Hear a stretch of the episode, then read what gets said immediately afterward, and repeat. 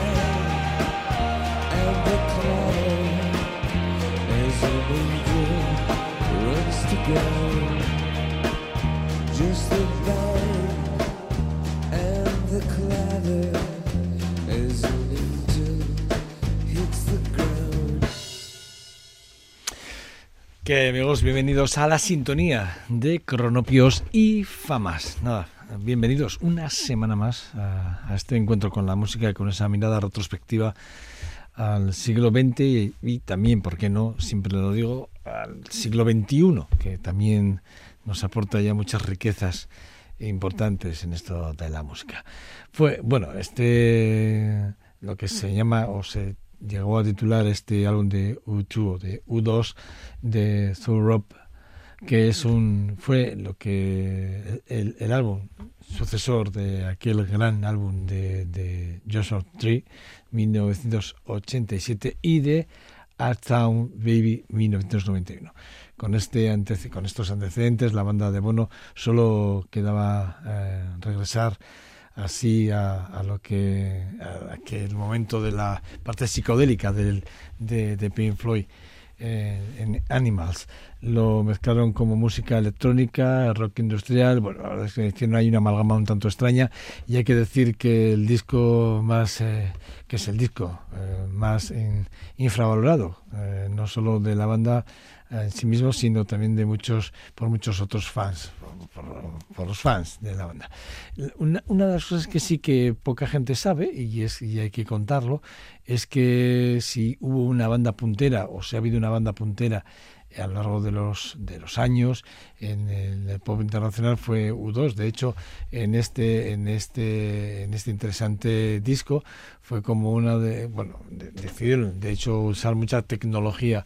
Eh, Bono usaba un micrófono que incluía una bueno, lo que se, se le llama el acelerador acelerómetro, creo que es acelerómetro, creo que lo he dicho bien, eh, que va incorporado dentro de, del aparato y que detecta sus movimientos eh, tal y como él se mueve y tal y como él va cantando. Y iba haciendo unos gráficos en las pantallas eh, gigantes que ellos llevaban dentro de la producción. Y en uno de los conciertos de la gira pues estropeó. Y bueno pues lo que empezó a hacer el aparato fueron cosas diferentes a lo que estaba previsto que hiciera con la voz ¿no? y el movimiento de, Bono. ¿Y qué hizo Bono? Pues empezó a improvisar para darle sentido a aquello que estaba apareciendo en la pantalla y bueno, pues fue un momento, bueno, pues eh, cuando menos divertido, ¿no? Y el público así lo mostró. La multitud se divirtió muchísimo en, eh, eh, con la situación y bueno, terminando improvisando en algunos movimientos que se convirtieron en parte de una rutina en vivo durante todo el resto de la gira bueno, creatividad y capacidad de improvisación de la banda que por supuesto ahí quedó eh, a la vista como no podía ser de otra forma. Bueno, eh, os vamos a hablar, os voy a hablar, mejor dicho, de The Pet Mode, de The Son of the Fate and the eh, Devotion. Es un álbum que, bueno, para mí eh, toca lo máximo de la banda eh, en un año para mí importante. Saca después, se saca, bueno, sale después de Violator, eh, es un disco que era más, más, más de Pet Mods, con muchos menos riesgos, si me lo permitís. Pero de Pet Mods sí que es verdad que lanzó este álbum como una auténtica revolución estética y musical, dejado, dejando atrás o de lado ya el sintetizador y bebiendo de las fuentes de, del grunge, si me lo permitís, eh, como frase o como, como expresión de definición de lo que fue ese, disco, ¿no? Este de Son, The Fates and the Devotion. Bueno, fue el último disco eh, en el que participó Alan Wilder y parte del, mismo se grabó en Madrid, donde la banda convivió durante algunos meses por eh, sacar, sacarlo adelante y además por separado.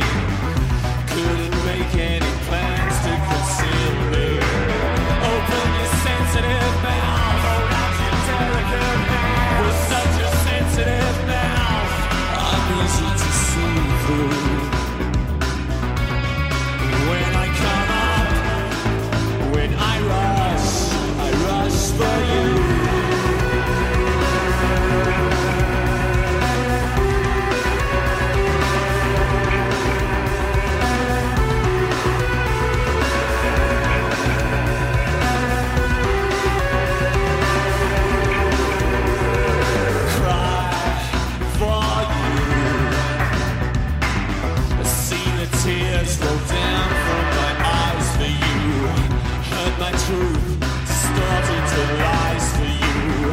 Watch my love becoming a prize for you. See the tears in my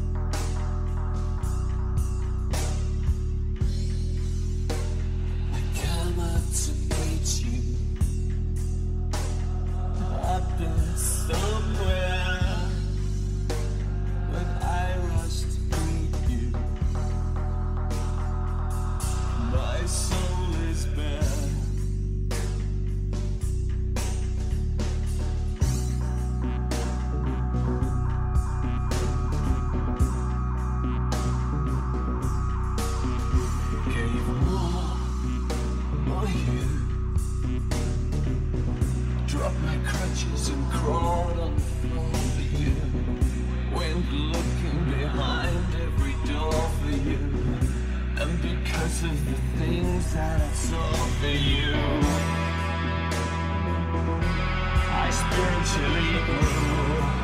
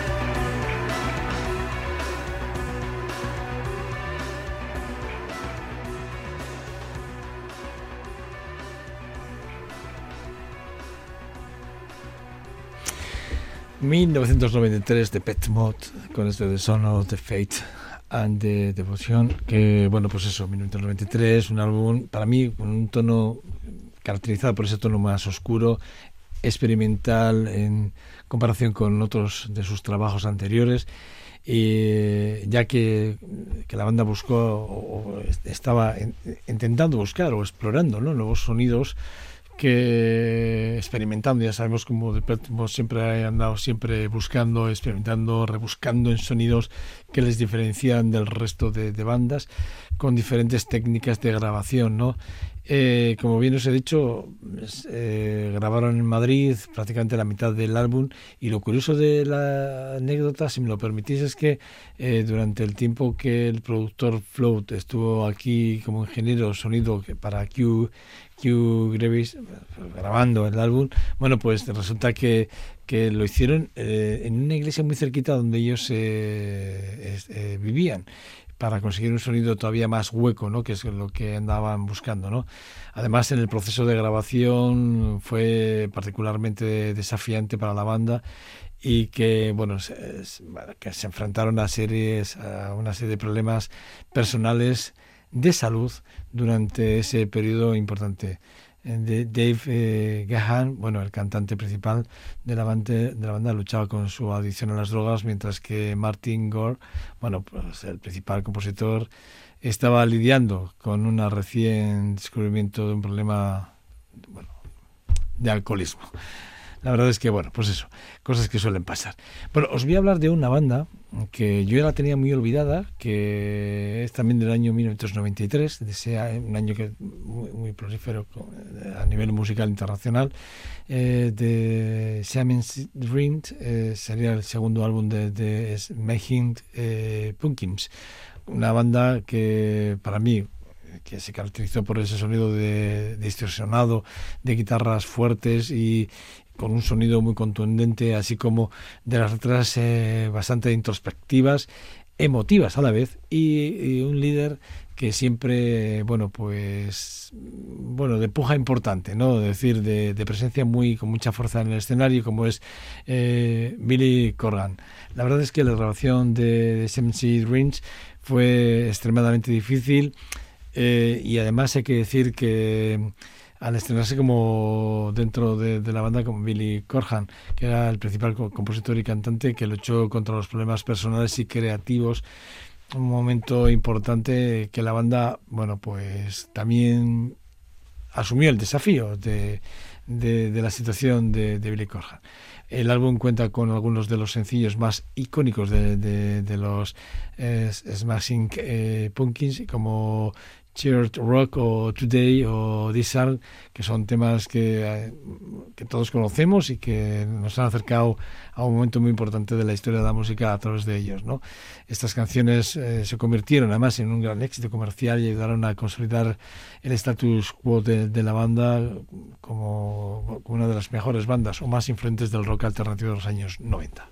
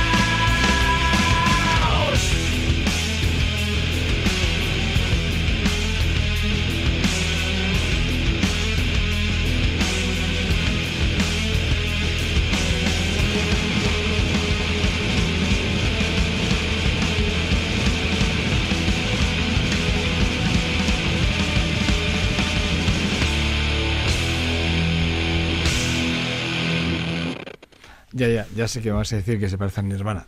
Sí, sí, tienes, tienes razón. En, cierto modo tiene un sonido muy parecido a Nirvana. De hecho, el mismo productor de Nirvana, de Butch Vig, es quien produce este álbum que para mí es un álbum increíblemente maravilloso de una de las bandas, repito, que ya tenía muy olvidadas y que me ha, hecho mucha ilusión volverlo a encontrar esta semana pasada con ella, de Smashing eh, Pumpkins.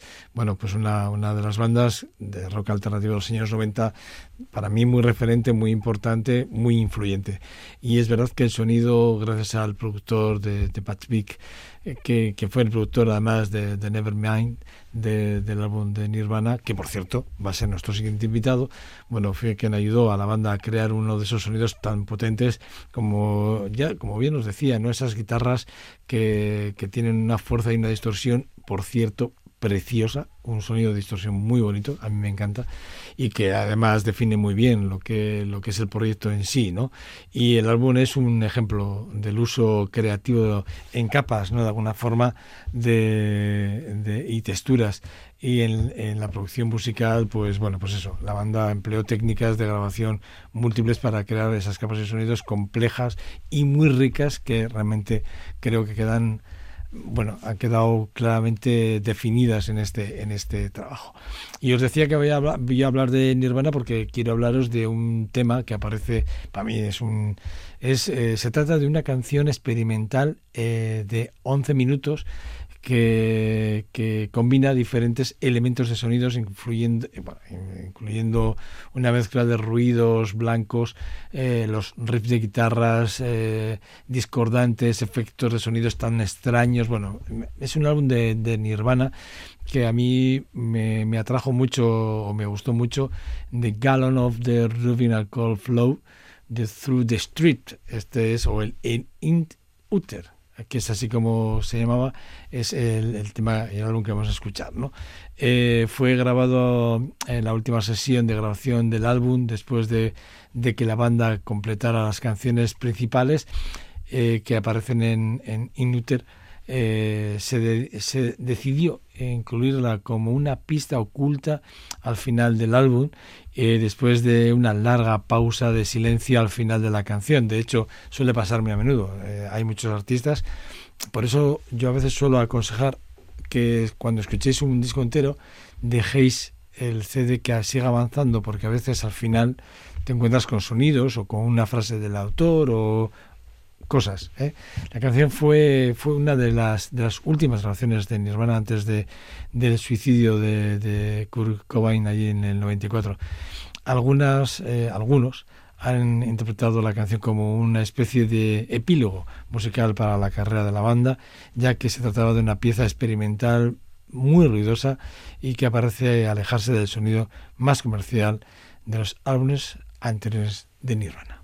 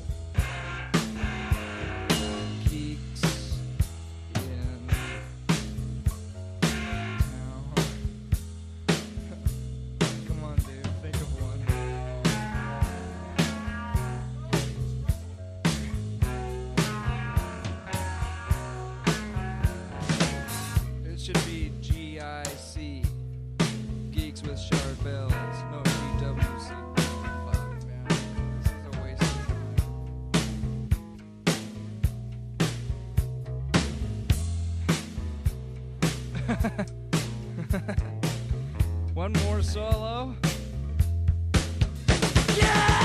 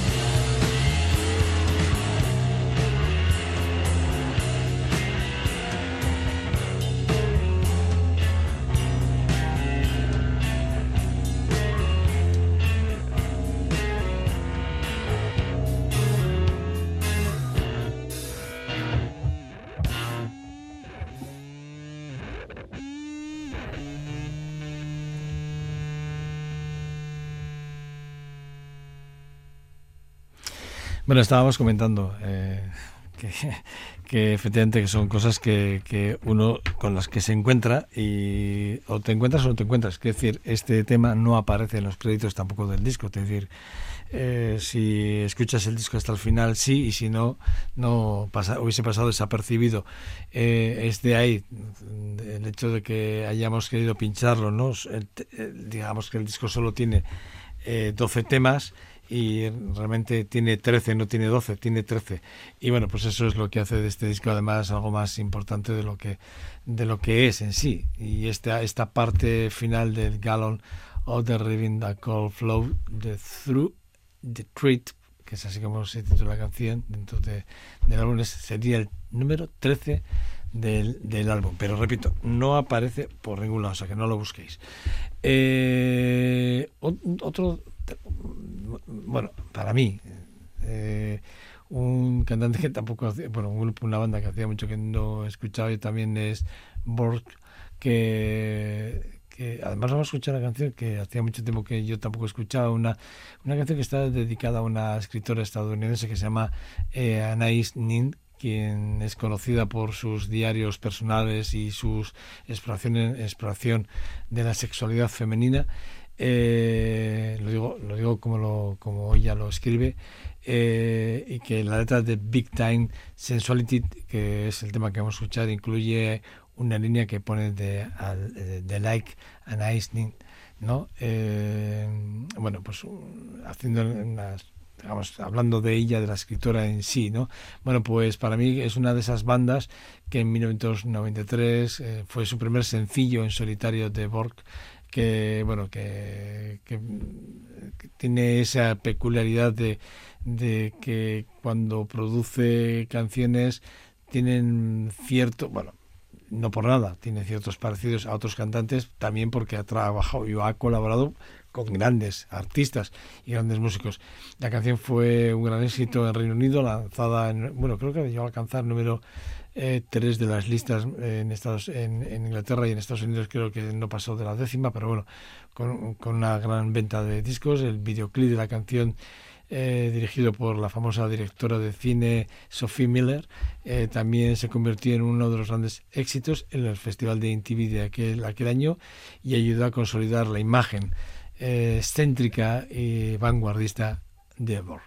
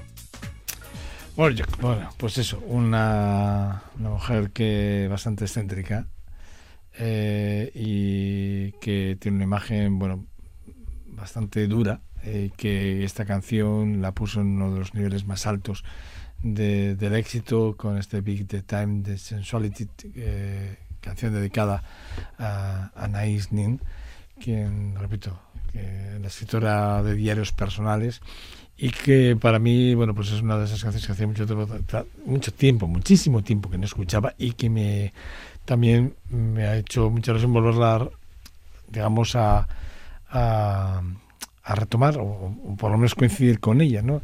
La canción que incluye referencias literarias y sexuales, lo que sugiere una búsqueda personal de la autoexpresión y la libertad, así lo pone ella en su disco y así es como ella lo firma, ni más ni menos.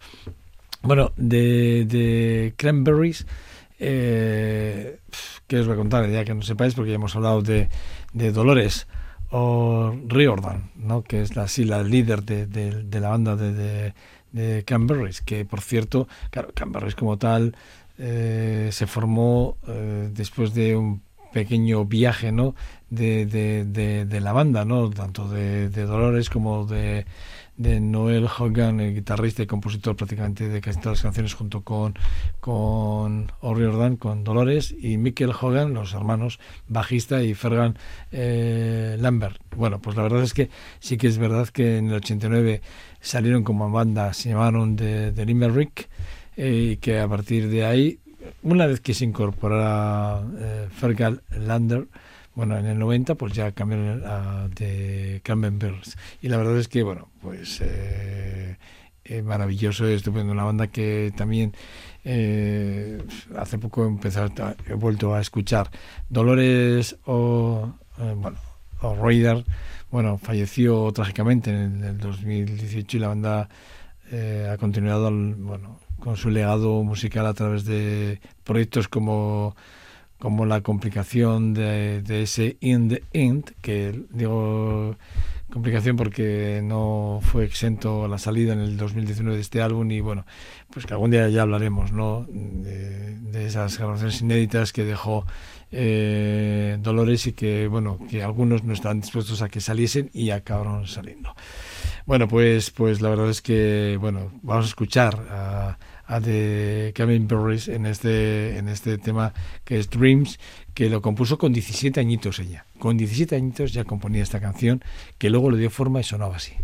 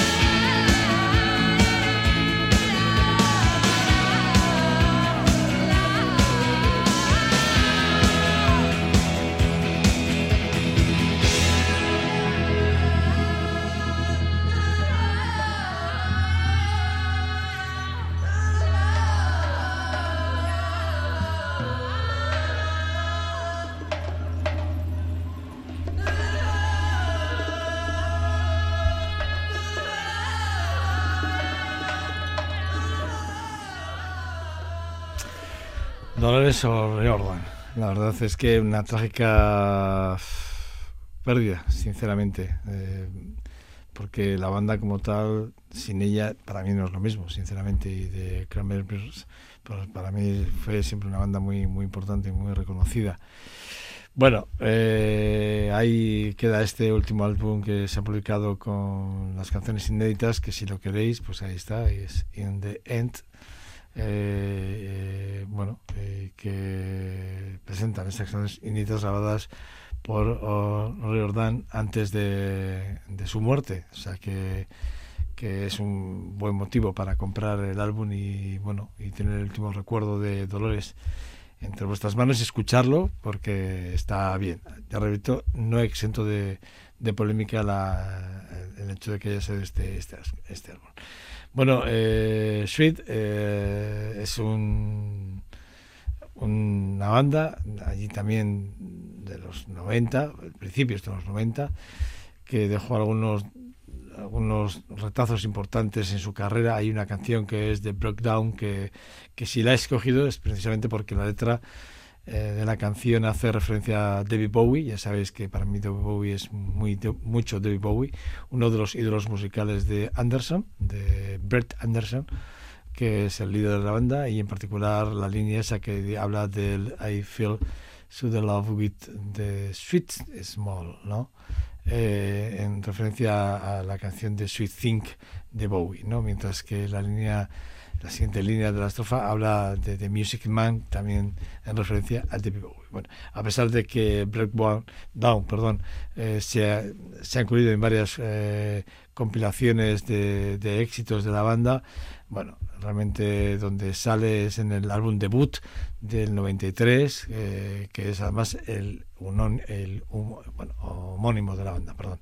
Y que, bueno, pues para mí es un, todo un reconocimiento a sí mismos y además al buen arte y al buen hacer de una de las bandas referentes, sin lugar a dudas, en la, en la historia de la música.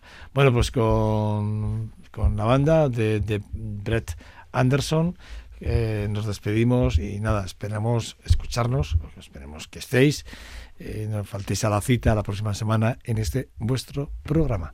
Ser buenos, recordad que esto es Cornopis y Famas y que esto es Radio Vitoria. Yanire Aspuro ha estado en el control técnico y quien nos habla es Joseba Cabezas. Agur, chao.